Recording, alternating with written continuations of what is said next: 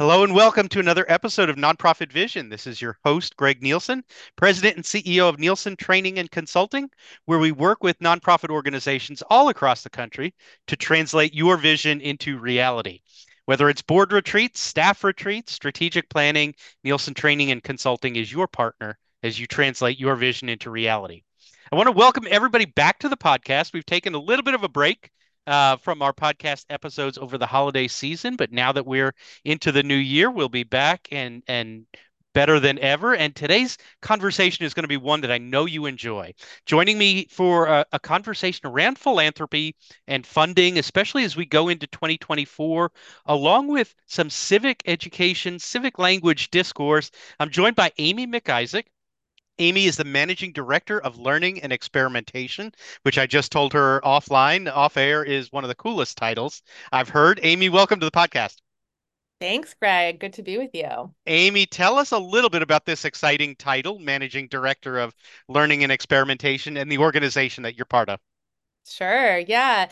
So, um, yes, it's a very fancy title. It also makes it really hard to network with peers because nobody else has that title. um, right but I am um, I am one of the senior members of the team at Philanthropy for Active Civic Engagement, which we go by PACE.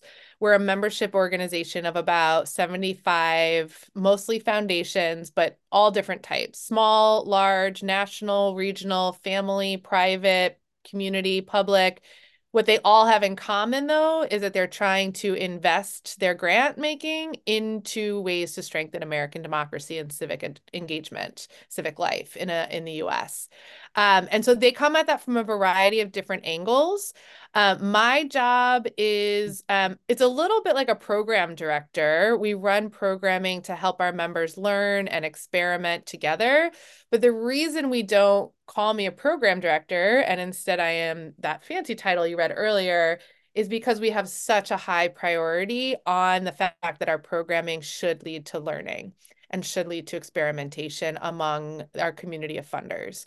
So we are not donor advisors. We don't tell folks, you know, you're interested in this, you should invest in that group. That's not what we do. We are more um, thought partners and educators and conveners for funders who are really trying to work through some sticky challenges. And Amy, before we dive further into civic engagement and strengthening democracy through through philanthropy, tell us a little bit about your background because you have a really fascinating series of experiences that have led you to to this point in your career. Yeah, yeah, that's a good way to describe it. Um, interesting is is a good word. So I started as an AmeriCorps member, uh, served in Washington D.C. in um, 2007 to 2009. Um, and those years might ring a bell for folks because those were the years that we really saw the economic um, downturn in the US. And I was working for um, a nonprofit that was um, uh, really on the front lines of rising poverty at the time in an urban setting. Um, I was working on the fund, the capacity building of the development function of that organization. And so I um, didn't know I was a fundraiser and good at that, but that's where I kind of sort of landed and then grew into um, that that role for about five years. And then I went and ran a nonprofit um, in rural Tanzania. I was kind of split time between Tanzania and the US, more US based, but it was kind of like a Peace Corps 2.0 model where young people were serving a year in rural Tanzania. Um, and I was the executive director, kind of running the board, running the operations, running the recruitment, and the fundraising. Um, I left that and started um, working for a group, Service Year Alliance, um, that was actually a product of a merger of a few other groups that were trying to make national service the um, common expectation in the US for young people, um, which spoke to my heart dearly as an AmeriCorps alum and someone who studied service, and service is core to who I am. Um, and I was really kind of looking at it from a movement perspective, from a policy perspective. Um, there was a tech platform that was being built. And once again, I was on the fundraising side of that organization. And so there was just this kind of like thread of philanthropy, but from the grant seeking side of things. And I was increasingly interested in how philanthropy looks and works from the philanthropy side of things, the grant maker side of things. Um, and after I left Service Year Alliance, I was kind of looking for a few different things and I was consulting a few different projects. And it made sense for where Pace was at the time to come join that team in a formal capacity. I previously was consulting for it on a couple projects. Um, and that's what kind of brought me into the role and where I am now. So even though I'm new to philanthropy, I'm using air quotes for those of you listening, even though I'm new, new to philanthropy, um, I'm new to philanthropy from this angle, um, but very much steeped in the the workings of philanthropy from another angle. I, I actually love your background from coming from nonprofit leadership and having seen leadership and service from that angle, then transitioning over to philanthropy. I, I think we need more of that in philanthropy. People who have been on the front lines leading nonprofit organizations. So I think that that's a really valuable perspective that you bring. I want to talk as we enter 2024. So, from a democracy standpoint, civic engagement standpoint, we know this is going to be a roller coaster of a year from the presidential election on down. What are you seeing in the landscape? Funders that you are working with, your members, what are you seeing on the philanthropy side of supporting democracy? Any common themes that are emerging? Yeah, it's going to be a big year. And I think one of the things that our members are feeling the most is fatigue for hearing it's going to be a big year, right? And maybe we all resonate a bit with that, where the high stakes existential crisis of every election year is is getting to be hard to discern. Um, if if it really is the the make it or break it year or not for democracy. Um, so I think everyone is gearing up for it um, in in different ways. You know, of our 75 members, folks are interested in a whole bunch of different things related to democracy. It's not just about the kind of um, what one of our members calls the Super Bowl of democracy, aka the presidential election every four years. It's not only that, we have a lot of members who are also really interested in civic education and in dialogue and in volunteerism and in how AI is playing a role in democracy, not just in elections. So there's a whole host of things. And one of the things I really appreciate about the funders that are at the PACE table is that we understand democracy and protecting democracy is a long haul endeavor. It's not going to be one every four years and then we're good. It's like it we have to be thinking about the long term while also thinking about the short term. Um, and so there's just a lot of um, there's a lot of thinking about that right now. There's also, I'll be really honest, a lot of conversation about what if we don't have a democracy and what does it mean to invest in democracy in you know is that later this year is that in 10 years is that in 50 years is that ever how do we know how do we mitigate against that reality? And if we find ourselves in that reality, what's the contingency planning? So those conversations are live, um, I think, for many of our members. Um, the other thing I'll say too is that there are a couple of narratives that you know, we're kind of in the water of democracy and civic engagement. We kind of um, a big part, a big percentage of our time is spent reading articles and reports and just like getting a temperature check of what is happening, what's the conversation on things. And what we have identified, we've identified a couple of narratives that um, people, for lack of a better way of say, is just like cannot stop talking about. And so I'll name those as possible insights into where this field and really the community um, is. One is um, public and national service power to revitalize faith in democracy is very large. I think there's kind of a new appreciation, acknowledgement, and uh, hope around national services power um, in today's in today's uh, political climate. So so that is a big topic of conversation.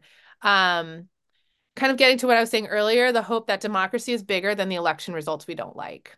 So we're there's kind of this sense of like if my team, no matter what that means to you on the political spectrum, doesn't win in November, what does that mean for democracy? And how do we not blur a democratic crisis from a political crisis? Um, and so that conversation I think is very live for folks. Um, and pluralism is a hot word. You know, the last thing I'll say is pluralism is a hot word in our field. Um, we ran some research on civic language and know it's it's quite jargony um, from what the American public use it for. Uh, but the realization in our space that pluralism is not free of conflict, and that is okay. Um, and really getting to new levels of understanding of what does it mean to coexist and not just coexist, but collaborate with people who have very different values from you and what does conflict in that mean? What does it not mean? And sorting through all of those things that frankly can sometimes fly in the face of, you know, neuroscience and the way our mm-hmm. human brains work, but really trying to get to new levels of understanding around that. I, I think you did such a, an amazing job summing up where your members are and where the philanthropy field, those who are supporting, believe in supporting democracy may be.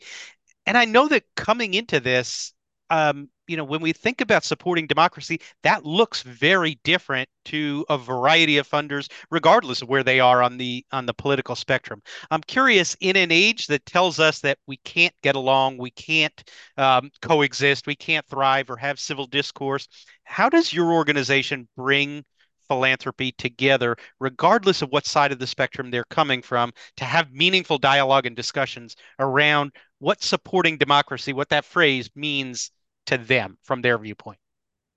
Oh, such a good question. And honestly, it's getting harder and harder. Um, we, how do I want to say this? Like, so PACE operates in this category of nonprofits that I didn't know existed until I started working in it called Philanthropy Serving Organizations, PSO for short.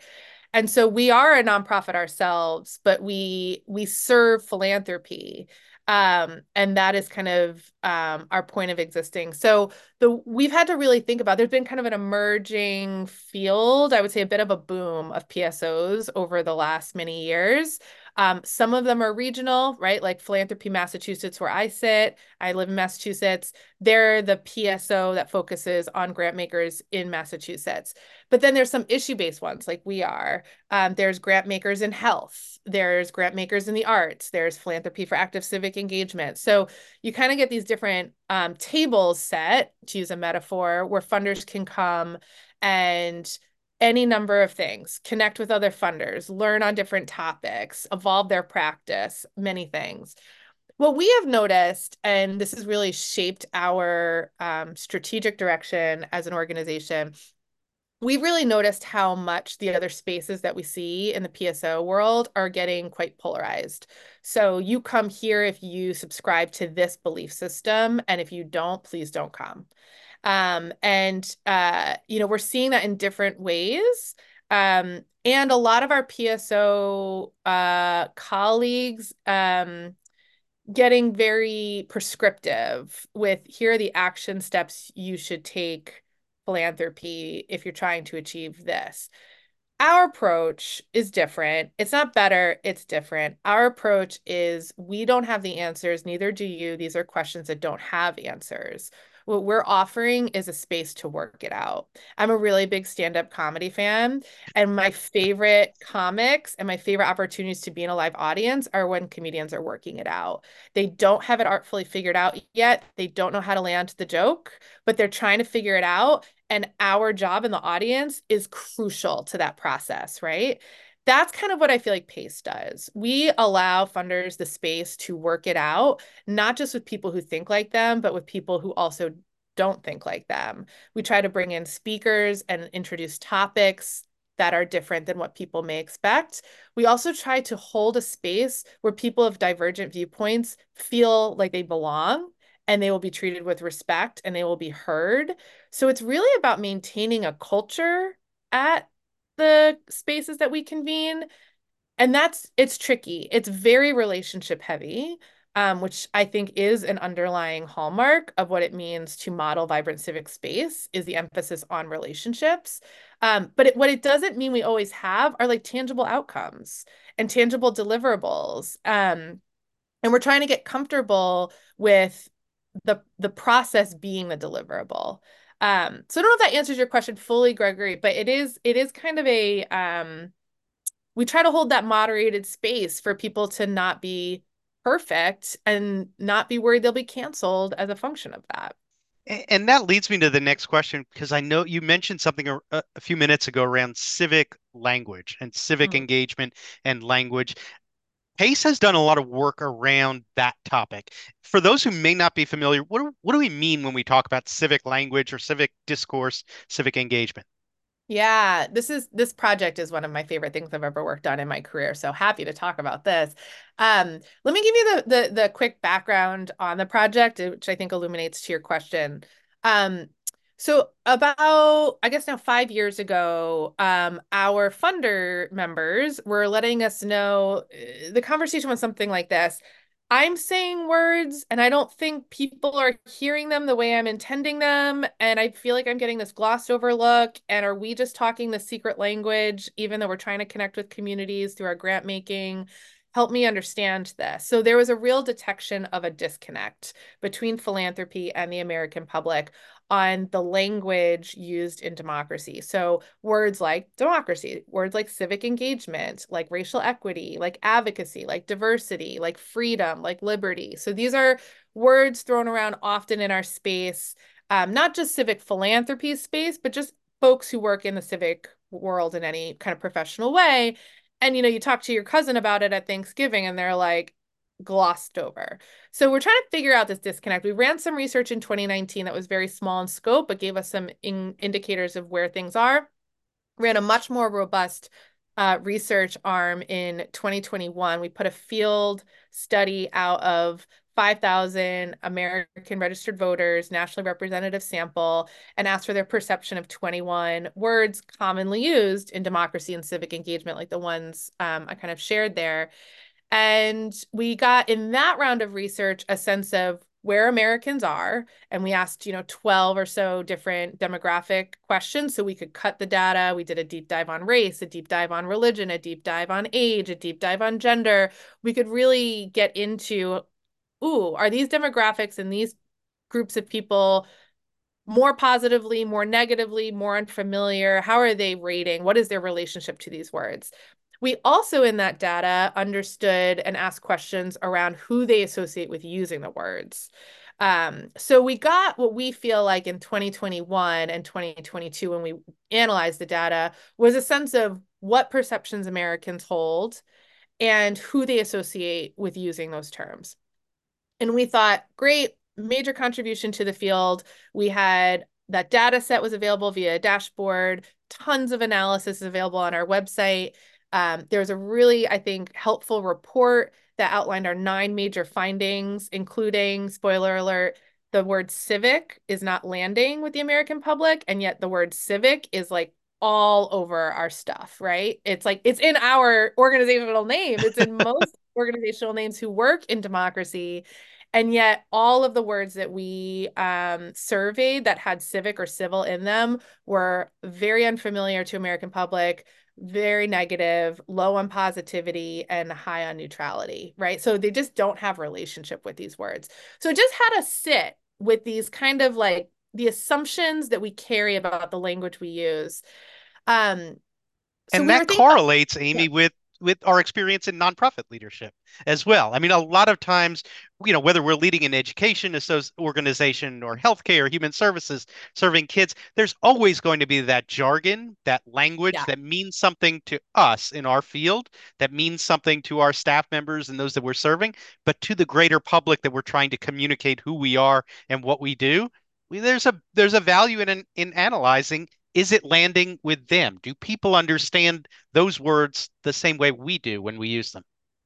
Yeah, and you know, it's it's that makes me think of a quote one of our board members said when we first started this work, which is like, language doesn't matter except when it totally matters, right? Like we act like these words are just the words, but honestly, they're these little mini signals left and right, up and down that we're sending out at all times and people are hearing them a certain way and you know you can't control that always but you can be more knowledgeable about right. that the that was in 2022 and i would say in 2 years we were like hearing way more from our funders and and frankly this project went way beyond philanthropy and over 2000 folks from all different nooks and crannies of the civic space were leaning on this research and what we were hearing most from folks is like, this language has gotten so coded and loaded. I don't have words. like I can't even say democracy anymore. We know patriotism has been long gone, but like I can't even say democracy anymore. I can't say racial equity. I can't say diversity. Like, which is like maybe fine, but like, what do I say instead? Right. And so there's a whole new chapter of this learning journey that we're we're I would say at the beginning of, even though we're a bit into it, where we're trying to understand, okay, two years later, where are Americans on some of these words and some new words? So we retested, uh, we put another survey out into the field last November, so about two months ago, and we'll be releasing it on March 6th, and trying to understand where Americans are on these terms. But really, we designed the survey to do two things in my head. One was understand why why do Americans hold the perceptions they hold? Can we start to understand that? So we asked a whole bunch of questions that we think will give us some insight there. And then second, by far my favorite question in the whole survey, and it's going to take a lot to analyze, but I'm excited to do it, is we asked open-ended question, how do you define democracy? Civic engagement, racial equity. Respondents had one of those three presented to them. So we have 5,000 Americans' own words on one of these three terms. And where I'm excited about that is because that I think is a key to understanding where this language is evolving to. So if we don't have democracy as a tool, or we feel like it's creating way more confusion or way more grief than it is doing good in the world, what are the other words that Americans are telling us they would use in understanding democracy? And I'm particularly excited about pulling out the 18 to 24 year old sample set of that de definition to mm-hmm. understand where are the young people telling us this language is going. That's right. And how do we allow that to be the tools and and a little bit of the roadmap of how we evolve civic language or maybe where it's evolving already and then we support that. So that's the work that we're we're um, embarking on this year. We felt like 2024 was in some ways we're like we just did this two years ago. Are we really ready to do it again? And in other ways we said there's no way we couldn't with how important the language we use to describe our civic life and to do things democratically together is going to be crucial in this year.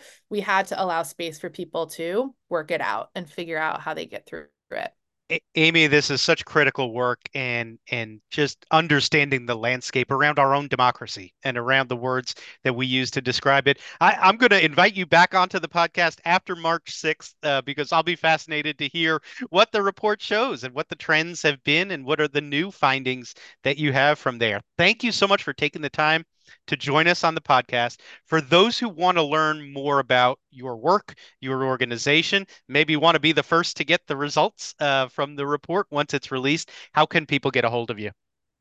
Yeah, so easiest is uh, uh PACE website, www.pacefunders.org, P A C E, PACE. Um, and you can go there to sign up for our newsletter. You can also go there um, to learn a little bit more about our team. Um, and then me directly can be at amy at pacefunders.org. Happy to be in touch with any of your listeners who are interested in learning more. Amy, thank you so much for taking the time to join us. As, as all of you who are listening, hopefully you can tell this is the best. This is this is such a cool opportunity when you're hosting a podcast like this and you get to speak with people like Amy who are passionate about what they do, making such an impact um, in their community, both locally, regionally, nationally. Um, it's just a it's just a great thing, and I appreciate all that you are doing. All our nonprofit leaders who are listening are doing as well. Just a quick reminder for those who are listening: make sure you're subscribed to the Nonprofit Vision podcast on your favorite platform, so you get notified uh, when the latest podcast episodes arrive. You can hit that subscribe button. If you're enjoying it, encourage you to share it with your friends, colleagues, coworkers. Leave us a rating and a review on your favorite podcast platform platform. And everybody out there, stay safe and stay well.